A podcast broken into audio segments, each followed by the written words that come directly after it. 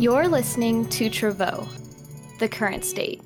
I'm your host, Kayleen Kosla, and today I'll be speaking with Travaux contributor, Ishvaku Vashishtha. This week, we'll be discussing the complex background that gave rise to the recent February coup in Myanmar and the role that international law can play in ending and providing redress for violent retaliation against the Rohingya. Ishvaku, can you begin by giving us some historical background on the situation in Myanmar? Myanmar has struggled with widespread poverty, civil war, military rule, and democracy since its independence from British colonial rule in 1948. What was then known as Union of Burma initially started as a parliamentary democracy that was ultimately short lived. In 1962, General U Ne Win led a military coup and went on to hold power for the next 26 years. Although Ne Win resigned as chairman of his party in 1988 amidst civil strife prompted by economic distress and widespread protests, he remained active behind the scenes as another military junta took power. In 2007, the so called Saffron Revolution, widespread anti government protests named after the saffron colored robes worn by the participating Buddhist monks, catalyzed a shift in Myanmar's political system. The military junta pushed forward a new constitution in 2008, which allowed the military to retain a substantial amount of political and economic power. In 2011, the military junta dissolved. The dissolution gave way to a military installed transitional government. The country's longtime opposition party, the National League for Democracy, led by Aung San Suu Kyi, won majorities in both chambers of parliament in 2015 and some foreign governments and companies that had previously shunned Myanmar began developing economic and diplomatic ties with it. But the Myanmar military has continued to dominate many aspects of domestic affairs, retaining a substantial amount of economic and political control. Military and civilian leaders, including Suu Kyi, have also faced international condemnation for ongoing human rights abuses against Rohingya Muslims in the western state of Rakhine, which the United Nations report said were committed with, quote, genocidal intent, unquote. In February, the military staged a coup and officially retook control, shattering the progress Myanmar had made towards democracy over the last decade. Who are the Rohingya people, and how do they fit into all of this? The Rohingya are an ethnic Muslim minority. Before 2017, the majority of the estimated 1 million Rohingya in Myanmar resided in Rakhine State, situated on the western coast. They differ from Myanmar's dominant Buddhist groups ethnically, linguistically, and religiously. Discrimination against the Rohingya isn't a novel occurrence. Myanmar's discriminatory policies towards Rohingya since the 1970s have compelled hundreds of thousands of Muslim Rohingya to flee their homes in the predominantly Buddhist country. Most have crossed by land into Bangladesh, while others have taken to the sea to reach Indonesia, Malaysia, and Thailand.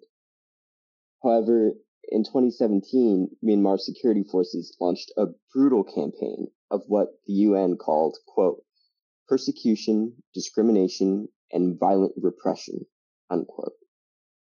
This violence triggered an exodus of Rohingya, as Myanmar security forces claimed they were carrying out a campaign to reinstate stability in the country's western region. The nearly four year campaign against the Rohingya people prompted a global response, an important precursor to recently escalating international pressures to end continued military repression. What is the legal status of the Rohingya people? At the moment, they are effectively stateless. The government refuses to grant the Rohingya citizenship, and as a result, most of the group's members have no legal documentation. Their stateless status leaves Rohingya people easily susceptible to discrimination. For example, stateless persons typically cannot obtain legal documents, do not have access to education, healthcare, or employment, cannot participate in the political process, and do not enjoy the freedom of movement, making the situation for the Rohingya even more dire. Despite the ongoing persecution of the Rohingya people, democracies seem to be on the rise for Myanmar. Why did the military choose to act now? Well, It was the 2020 election result that ultimately instigated the military coup. There's little dispute that the NLD achieved a massive victory. The military party won just 33 of the 476 available seats, while the NLD won 396. Military leaders alleged voter fraud. While Human Rights Watch has acknowledged that the election certainly had flaws, particularly regarding the disenfranchisement of the Rohingya, it was clear that the NLD had a landslide victory. After Myanmar's election commission rejected the military's claims, it staged a coup in February. The military detained and charged Suu Kyi, placed lawmakers from the NLD and other parties under house arrest, and announced that Senior General Min Aung Hlaing would take charge of Myanmar during a year long state of emergency. Myanmar's election commission said elections will be held once the state of emergency ends, but experts worry that the military could retain power indefinitely. How have the people of Myanmar responded? In the aftermath of the coup, Myanmar has seen its largest protests since the Saffron Revolution, with tens of thousands of people coming together to call for democracy, along with the release of Suu Kyi and others that have been detained. However, the backlash from the military has been brutally repressive. Tom Andrews, Special Rapporteur on the situation of human rights in Myanmar, has outlined the repressive response from the military. First and foremost, he noted the lethal force that has been used against protesters. The military has fired water cannons into large crowds and has gone as far as shooting peaceful, unarmed protesters without any provocation. Thus far, the military has killed more than 60 protesters and counting. Tragically, more than half of the protesters that have been killed were under the age of 25. Andrews noted the presence of video evidence of, quote, soldiers and police systematically moving through neighborhoods and firing indiscriminately into people's homes, unquote. This use of lethal force against peaceful demonstrators is simply unjustifiable under international human rights norms. Andrews also notes the rise in arbitrary detentions, not just of political leaders, but also of community and civil society leaders. Based on currently available information, since announcing the coup, the junta has detained 220 government officials and members of civil society. These actions violate the basic right to be free from arbitrary arrest and detention. The military has also launched an onslaught on the media. Police have beaten and harassed journalists, causing some to flee into hiding. The junta is also instituting regulations that systematically abrogate the rights of freedom of expression, access to information, and privacy. Public gatherings of five or more have been banned in townships across the country.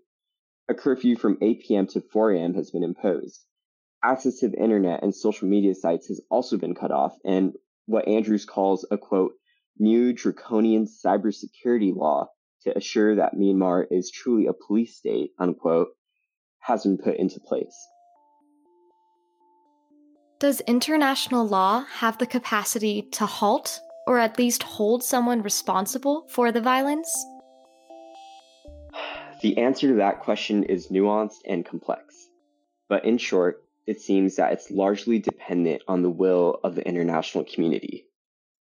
In this regard, it's helpful to consider the decision that the International Court of Justice issued on January 23, 2020, in the case of the Gambia versus Myanmar as a backdrop.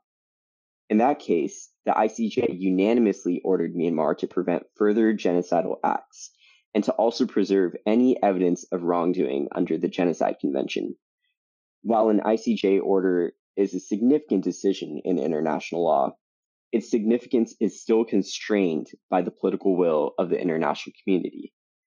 Now, in regards to calls on the United Nations to respond to the coup, Mr. Tom Andrews has called on the Human Rights Commission to urge the United Nations Security Council to, quote, consider all of the options it has previously used to deal with gross human rights violations, unquote including sanctions, arms embargoes, and travel bans. He has also called for judicial action at the International Criminal Court or ad hoc tribunals. The United States has taken it upon itself to respond unilaterally. The U.S. Commerce Department is imposing trade sanctions on Myanmar's Ministry of Defense and Home Affairs, and has also targeted the two conglomerates associated with the junta Myanmar Economic Corporation and Myanmar Economic Holdings Limited.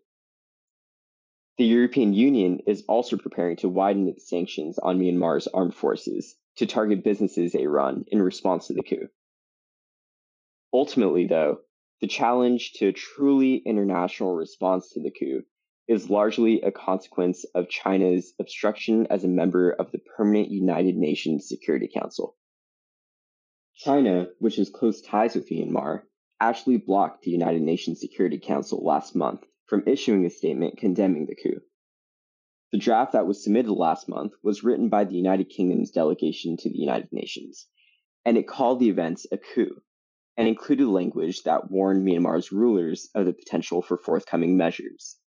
However, according to diplomats involved in the negotiations, China, amongst other countries, was one of the nations that wanted that language removed. So that statement was adopted as a presidential statement, and unlike a UN resolution, it is non binding.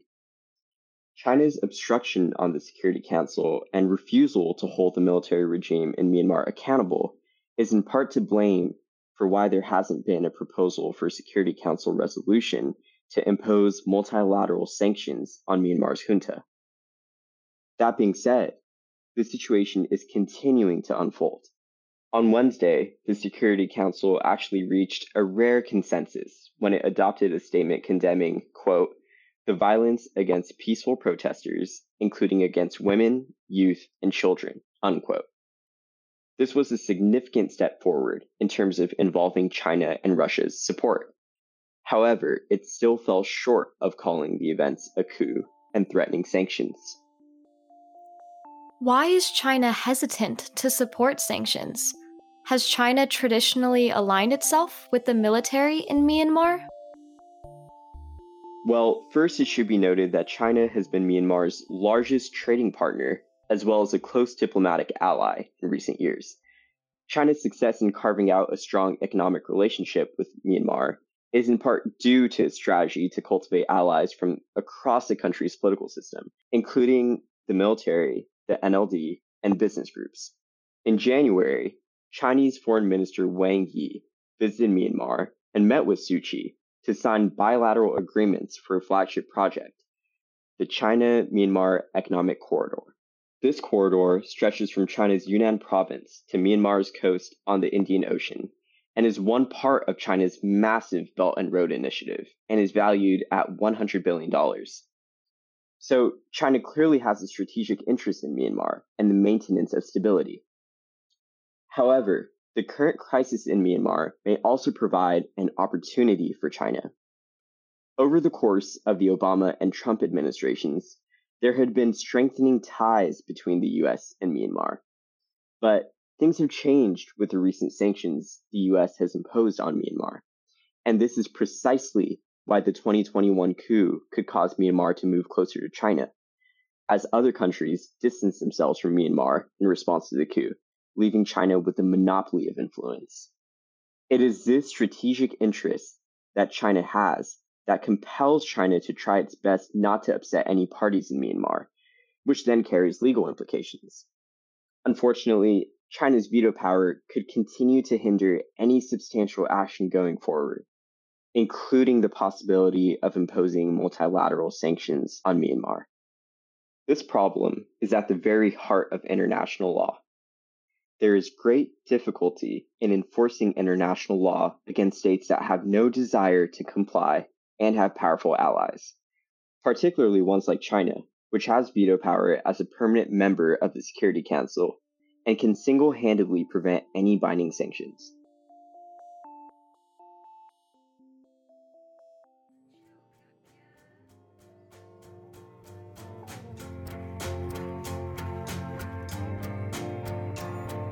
Thank you for listening. Travaux is brought to you by Veronica Bognot and the members of the online team at the Berkeley Journal of International Law. If you enjoyed our podcast, please subscribe and rate us on Apple Podcasts, Spotify, or wherever you get your podcasts. If you have any questions, comments, or suggestions, please write to us at berkeley.travaux at gmail.com. While we're committed to bringing you international and comparative law news and insights, our podcast is intended for academic and entertainment purposes only. The information presented is not legal advice and may not be current.